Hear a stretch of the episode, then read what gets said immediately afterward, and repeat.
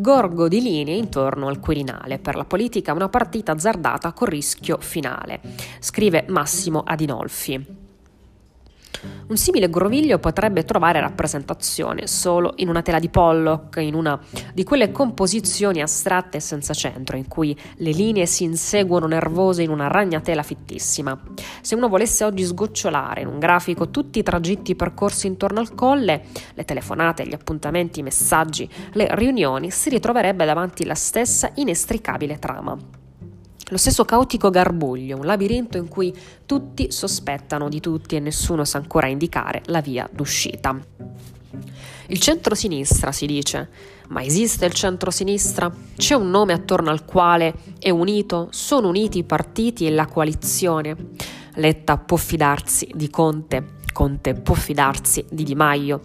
Quando ieri pomeriggio Letta ha rilasciato la dichiarazione con cui diceva no il più tonante dei no, a Maria Elisabetta Casellati sembrava rivolgersi non tanto al centro-destra, che certo non si aspettava una reazione più cordiale, quanto piuttosto ai suoi stessi alleati e segnatamente ai 5 Stelle, per il timore che dal movimento possano fuoriuscire i voti necessari all'elezione della Presidente del Senato.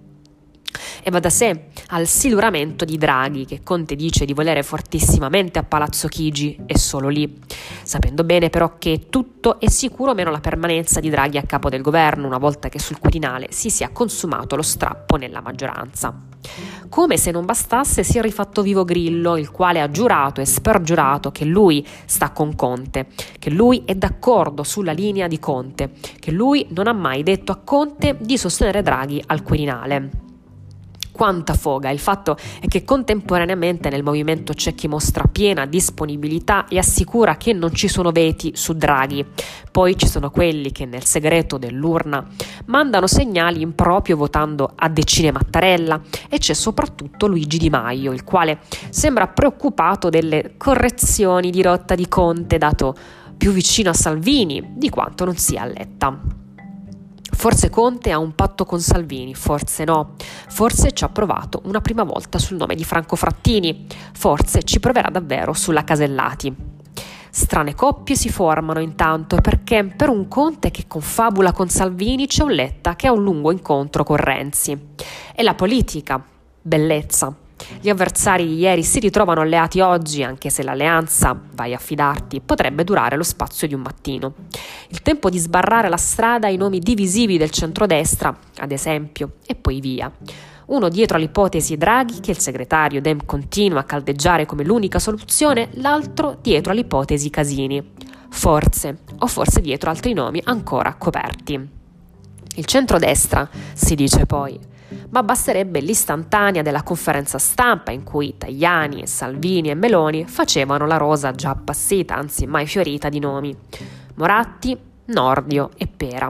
I primi due sedevano l'uno vicino all'altro, mentre la Meloni si teneva bene a distanza, classica figurazione di quanto poco confidino l'uno dell'altro.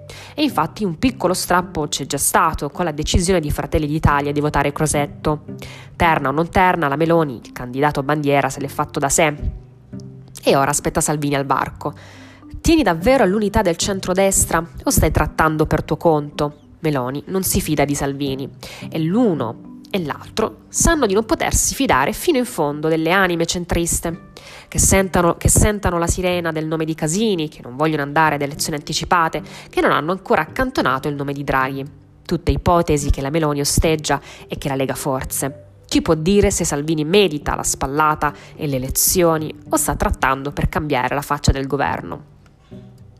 Se poi ti addentri nei corridoi del palazzo ti accorgi che non c'è grande lettore che non cerchi il vento giusto. La Casellati, siamo sicuri che mentre cerca voti fra i 5 Stelle non sarà impallinata dal fuoco amico? Pier Ferdinando Casini, siamo sicuri che farebbe il pieno a destra e che nel centro-sinistra non monti un'altra volta la carica del 101 franchi tiratori. Mario Draghi, ma possono i leader fare un accordo sopra le teste dei parlamentari che temono più di ogni altra cosa il voto anticipato nel caso di una elezione di Draghi al colle?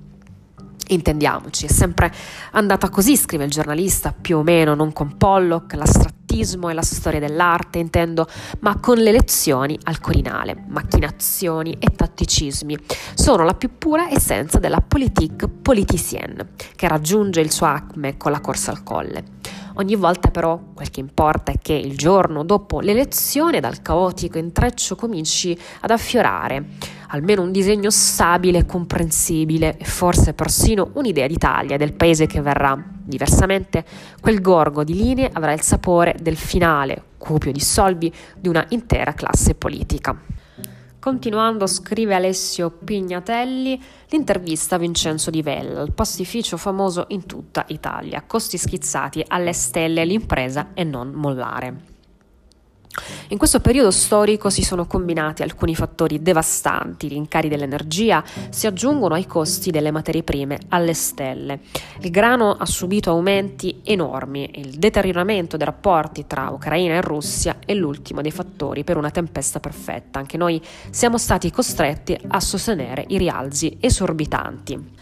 Vincenzo Di Vella, amministratore delegato dell'omonimo gruppo pugliese, è a capo di una delle aziende più conosciute in tutta Italia e all'estero, perché il prodotto simbolo del Made in Italy, la pasta, è legata alla storia di questa impresa da 132 anni, cioè dal 1890, quando il capostipite Francesco Di Vella realizzò il suo primo molino per la macinazione del grano a Rutigliano.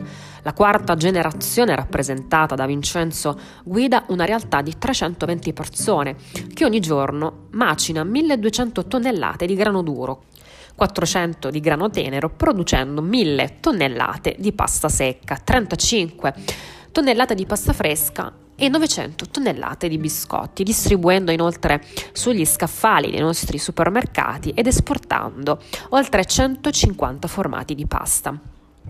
Insomma, solo questi numeri possono rendere comprensibile come l'osservatorio di Divella sul rincaro energia e materie prime sia quantomeno privilegiato e non a caso il primo riferimento è, rivolgendo lo sguardo a Oriente, alle tensioni geopolitiche tra Ucraina e Russia, lo Stato guidato da Putin precisa la Coldiretti è semplicemente il principale paese esportatore di grano a livello mondiale, mentre l'Ucraina si colloca al terzo posto. La preoccupazione proprio sull'eventuale blocco delle spedizioni dai porti del Mar Nero con un crollo delle disponibilità sui mercati mondiali che ha già fatto impennare i listini. Tutti argomenti sensibili per un'azienda, secondo marchio di pasta del paese, che si rivolge a tutti i mercati. Di Vella possiamo affermare che sia uno dei momenti più delicati per il comparto, rivolge questa domanda il giornalista Pignatelli all'amministratore delegato Vincenzo Di Vella che risponde senza dubbio quello che più ci penalizza è il costo del grano, fatto 100 il costo della pasta, per il 60 incide il grano, qualche numero può essere più indicativo, il grano duro aumenta da giugno 2021, basti vedere il listino passato da 29 euro al chilo a 57 euro, il grano tenero a giugno 2021 quotava 18 euro, oggi 32, ci siamo trovati di fronte a queste criticità rilevanti. E abbiamo dovuto chiedere alla grande distribuzione a cui vendiamo più pasta nel mondo da 30 a 40 centesimi di aumento al chilo. C'è poi la questione rincari, eh, scrive e eh, domanda al giornalista, delle bollette che per aziende energivore come la vostra è un salasso. Risponde, Nell'ultima bimestrale ho avuto 400.000 euro in più di consumi. Le lascio immaginare, l'aumento dell'energia elettrica ormai raggiunto il 300%. È assurdo. Penso che oltre a, le- a eleggere il nuovo Presidente della Repubblica, qualcuno dovrebbe pensare a dare contributi importanti, non 2 o 3 miliardi di euro, ma bisognerebbe aggiungere qualche zero. E l'impennata sembra non assestarsi. Quali possono essere le conseguenze? Fino allo scorso dicembre le grandi aziende avevano contratti stabiliti, ma gli aumenti sono già stati riscontrati. Si consideri che i rincari su gas e elettricità sono effettivi principalmente da questo mese, perciò ancora non sono stati ribaltati sul costo della pasta.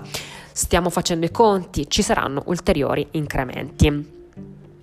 Negli ultimi quattro anni, ehm, anticipa il giornalista, si è passati da 543.000 ettari di grano tenero coltivati in Italia agli attuali poco meno di 500.000 per una produzione di circa 2,87 milioni di tonnellate con l'aumento della dipendenza dall'estero. Queste criticità come influiscono sull'import-export?